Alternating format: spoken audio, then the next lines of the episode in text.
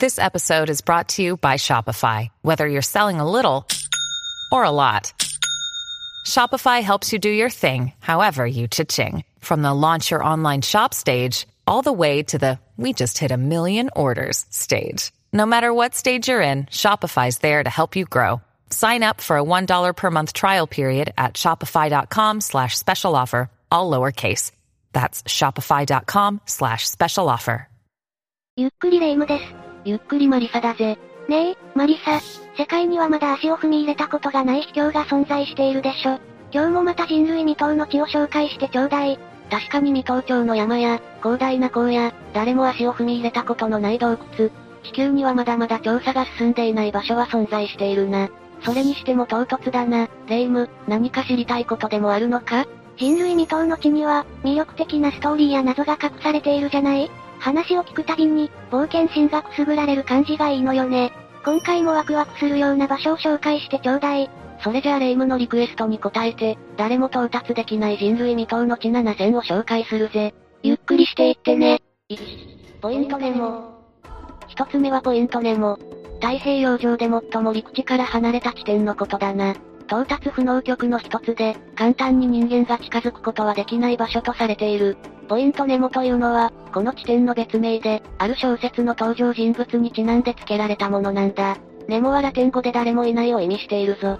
太平洋上で最も離れているということは、付近の大陸からもかなりの距離があるということ？ああ。チリとニュージーランドのほぼ中間にあり、最も近い陸地であっても、2700km ほど離れているんだぜ。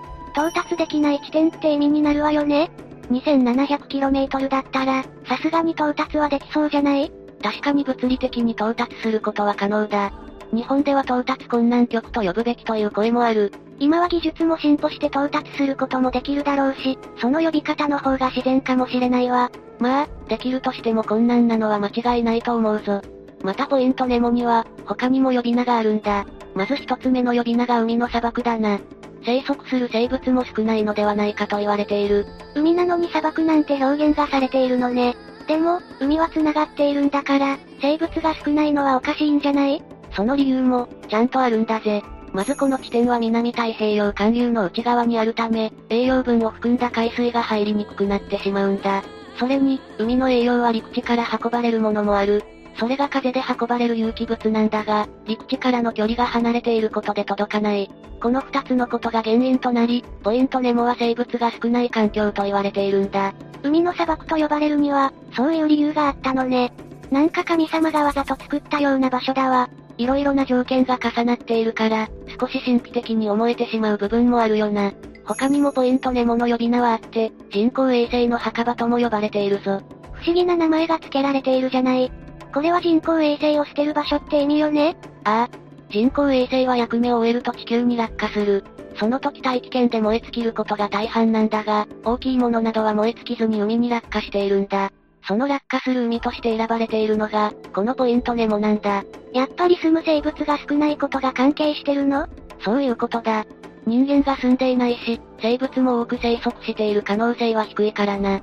確かにそうかもしれないけど、海が汚れていくのは、少し悲しい気持ちになるわ。そうだな。このポイントには300機以上に及ぶ人工衛星の破片が落下していると言われているんだ。特にサイズが大きいものは燃え尽きないことが多く、2001年には120トンの人工衛星の破片が落下していて、2024年は国際宇宙ステーションが役目を終え、ポイントネモに落下する予定になってるんだぜ。ものすごい大きさじゃない？落とすにしても高度な技術が求められそうね。ああ。この落下は難しいこととされているようだな。でも、少しずつ汚れていくわけじゃない？いつか破片で埋め尽くされてしまうのかしら？現在は大気圏に再突入するときに燃え尽きるように設計することも研究されていて、将来的には人工衛星の墓場と呼ばれることもなくなるかもしれないな。それが望ましい未来だわ。海が汚されていくのは、良くないことだもの。そうだな。技術が進歩することを願うばかりだ。じゃあ次は、住んでる人も知らないとされている、人類未踏の地を紹介するぞ。2、キュンガリ。キュンガリは、チベット自治区とネパールの国境付近に連なるヒマラヤ山脈にある山の一つで、歴史上誰も登頂したことがない未踏峰と呼ばれる山なんだぜ。標高は6599メートルで、同じヒマラヤ山脈に属するエベレストよりも低い山ではあるが、登山ルートも開拓されておらず、その地域に住む人さえも知らない山なんだ。未踏峰なんて呼ばれる山があるのね。世界で一番高い山はエベレストなんでしょ？そこにすら登っているんだから、もう登ってない山なんてないと思っていたわ。他にも、世界には未踏峰の山が多く存在しているぞ。その理由には様々なものがあり、あまりにも厳しい環境で登山が難しいことや、宗教上の理由で登山が禁止されている、政治的な理由で立ち入れないなどがあるんだ。登山が危険すぎるからなんかは想像できるけど、他にも色々な理由があるということね。ちなみに、このキュン狩りはどんな理由で未踏峰になっているのかしら？キュン狩りは正確な地図が残されていないんだ。地元の地図にすら載っていないと言われていて、そのため登山ルートだけじゃなく、山に近づくルートすら開拓されていないんだ。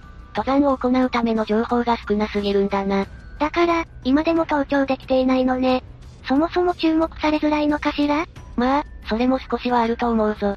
キュン狩りよりも標高が高い山はいくつもあるし、登山することへの注目度も低いかもしれないな。それでも、日本人の登山家が2013年に挑戦しているんだぜ。辻秀信という人で、静岡市の山岳連盟に所属している方なんだ。日本人の登山家が挑戦したなんてすごいじゃない。それで、結果はどうだったのかしら？残念ながら登頂することはできなかった。やはり情報がないことが理由となったそうだ。登山には山の形状や登山路の把握が重要になるから、一流の登山家でも未踏峰に挑むのは難しいことなんだ。そうなのね。でもいつか登頂されることを期待してるわ。ああ、辻さんは2010年に赤和館という未踏峰に挑戦し、登頂することができたんだ。キュン狩りもいつか登頂できるかもしれないし、そんなに遠い先の話ではないと思うぜ。次は、誰もが知っているが未知な部分が多い地球最大の熱帯雨林を紹介していくぞ。3、アマゾンの熱帯雨林。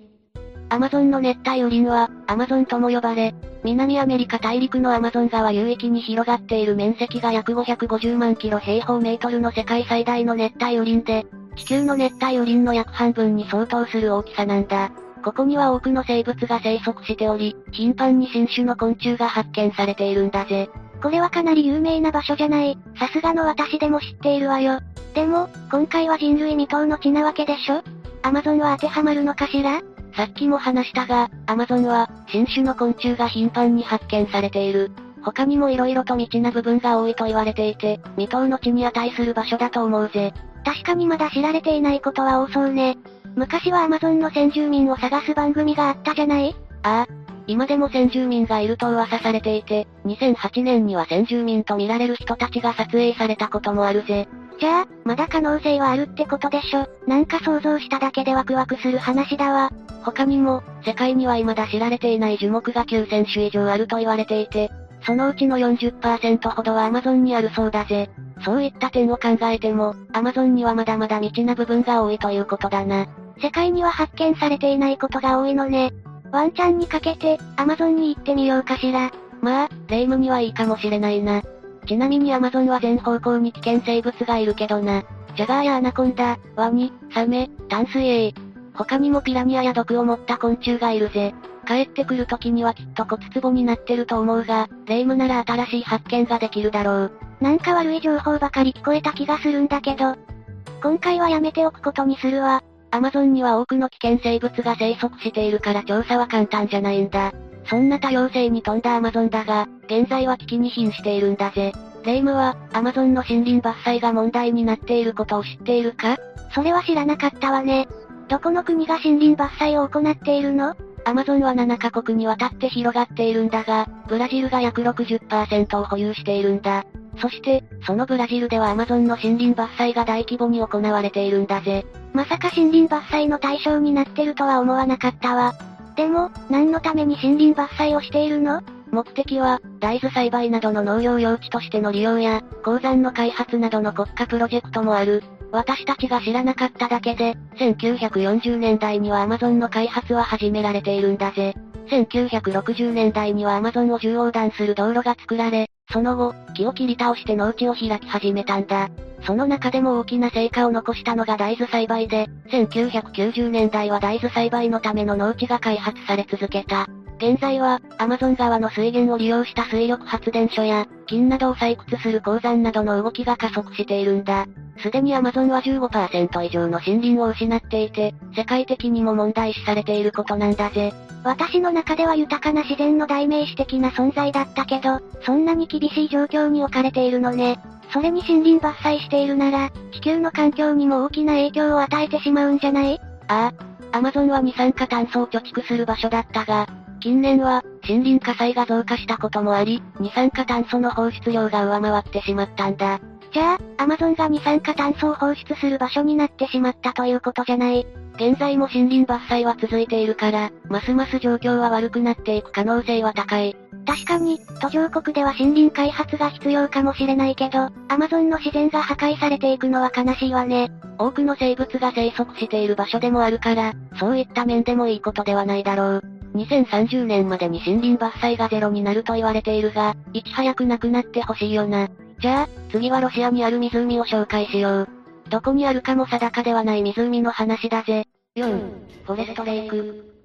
フォレストレイクは場所が知られておらず、どこにあるか、なぜできたかもわからない謎に包まれた湖なんだぜ。これは、すごい光景じゃない。森の中を歩いていると突然現れる湖なんでしょ？ぜひとも行ってみたい場所ではあるわね。ああ。しかし、この湖がどこにあるのかはわからない。まさに人類未踏の地なんだぜ。でも、ロシアにあることはわかっているんでしょ？さすがにもう少し情報はあるんじゃない？情報はもう少しあるんだが、実際にこの湖を見た人や調査した人の話ではない。あくまで、今ある情報として聞いてくれ。まずこのフォレストレイクは、ロシアのチュメニ州にあるとされていて、チュメニ州はモスクワから約 2000km 東にあり、ロシアを代表するチュメニ油田がある都市なんだ。そのチュメニ州の森の中にある湖だとされている。そこまで情報はあるのね。じゃあ、もう湖までたどり着けるでしょ？いや、この地域には湖が多くあるんだ。その中のどれがフォレストレイクなのかがわからない。Google マップで見ると似たような湖はあるが、どの湖か判別するまではできていないそうだ。本当に謎に包まれた湖ということね。ああ。どの湖か分かったとしても、この周囲は森がずっと続いているから、上空から見ることしかできないだろうな。確かに、周辺に着陸できそうな場所もないし、人が歩いていけるような場所ではないわね。さっき、同じような湖が多いって言ってたじゃない？ここは湖が多くある地域ってこと？そうだな。この地域には、サーモカルスト湖と呼ばれる湖が多くあるんだ。このサーモカルスト湖というのは、永久凍土が融解し、地形変化することでできるもので、シベリア地帯などの永久凍土層で見られるものなんだ。だから、この地域には湖が多いのね。でも永久凍土が溶けるっていいことではないでしょ？地球温暖化の影響も受けているようだから、いいことではないのは確かだな。アマゾンもそうだけど、どこの自然にも問題は起こり始めているのね。まあ、フォレストレイクがサーモカルスト湖だとは言い切れないから、参考程度に聞いてくれ。ちなみに、このサーモカルスト湖は最終的に蒸発するんだ。だからフォレストレイクは、期間限定かもしれないぞ。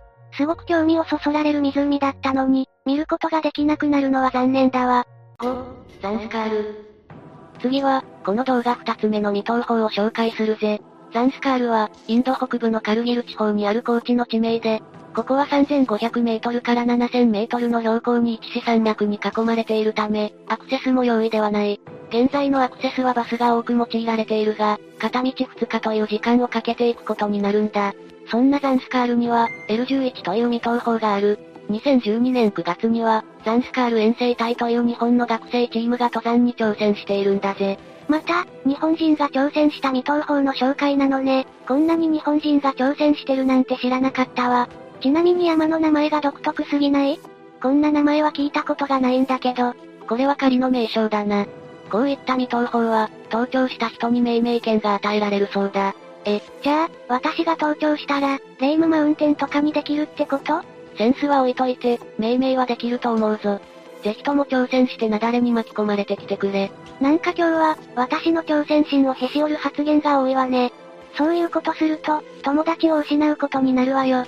へし折ってるつもりはないんだがな。話はそれたが、この学生チームは、残念ながら登頂することはできなかったんだ。しかし、その数日前に同じ山脈にある L10 という未踏法を登頂することに成功しているんだぜ。それはすごくない。未踏法を攻略するなんて、大快挙だわ。じゃあ、その命名権はもらえたわけでしょ？どんな名前を付けたのかしら？つくぱ管理という名前を付けたようだ。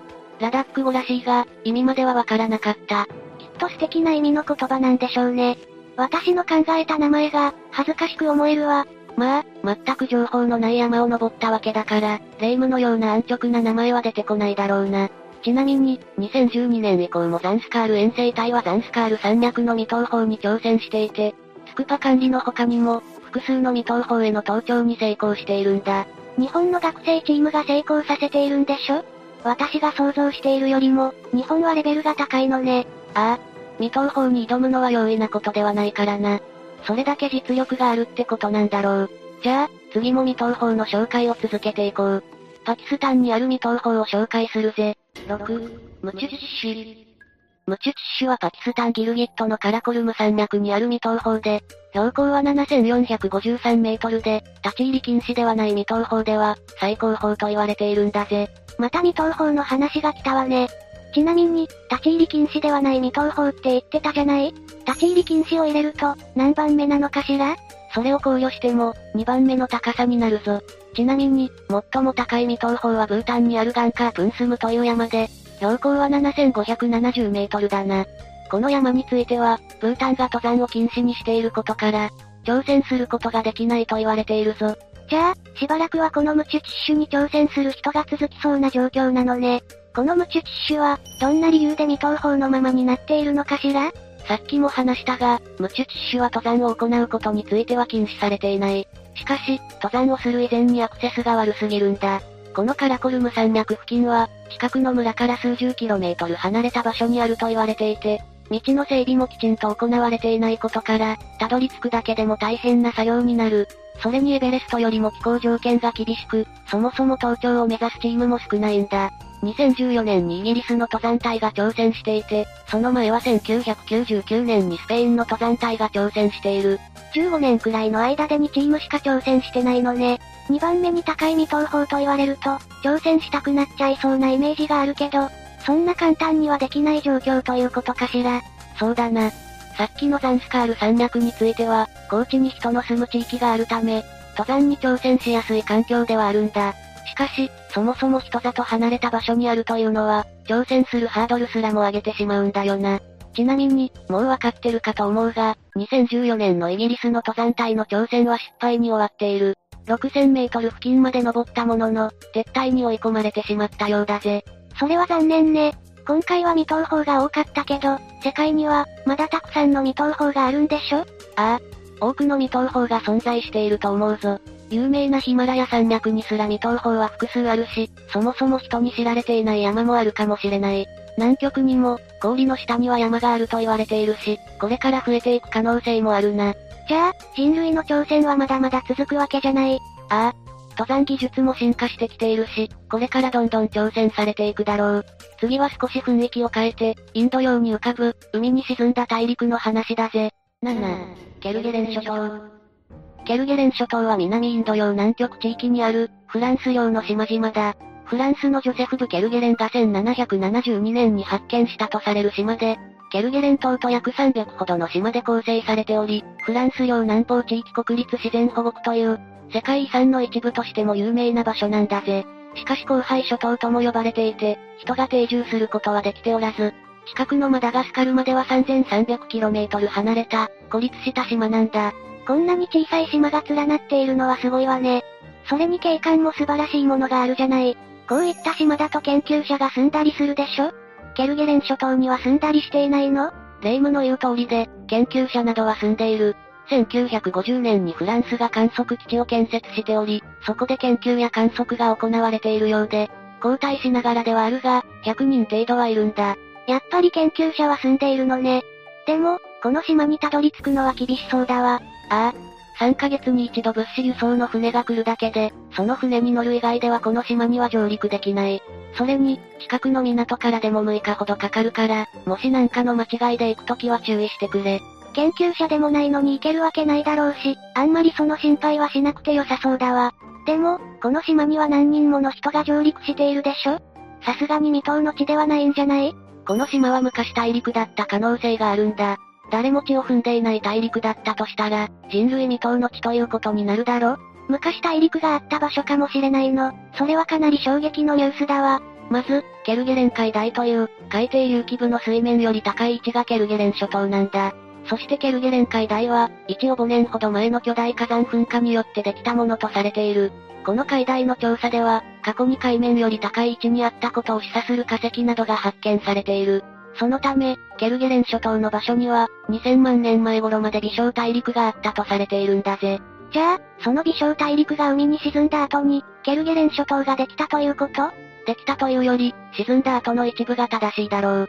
それに、このケルゲレン諸島にある堆積岩は、インドやオーストラリアにあるものに酷似している。これは、ケルゲレン諸島とインドオーストラリアが、大陸として繋がっていた可能性があるんだ。なんか、ただ行きづらい綺麗な島だと思っていたけど、大陸の謎が多く秘められた島だったのね。ああ。今後調査が進めば、大陸が分裂した時の様子もわかるかもしれない。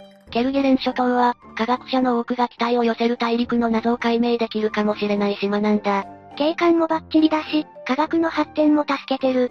本当に素晴らしい島ということじゃない。というわけで今回は誰も到達できない人類未踏の地7選について紹介したぜ。やっぱり人類未踏の地はいいわね。知らないことが色々詰まっているもの。それに、日本人が未踏法に挑戦していることも、勇気をもらえるエピソードだったわ。確かに日本人の活躍は嬉しいことだよな。というわけで、今日の動画はここまで。動画が面白かったら、高評価とチャンネル登録よろしくお願いします。最後までご視聴いただきありがとうございました。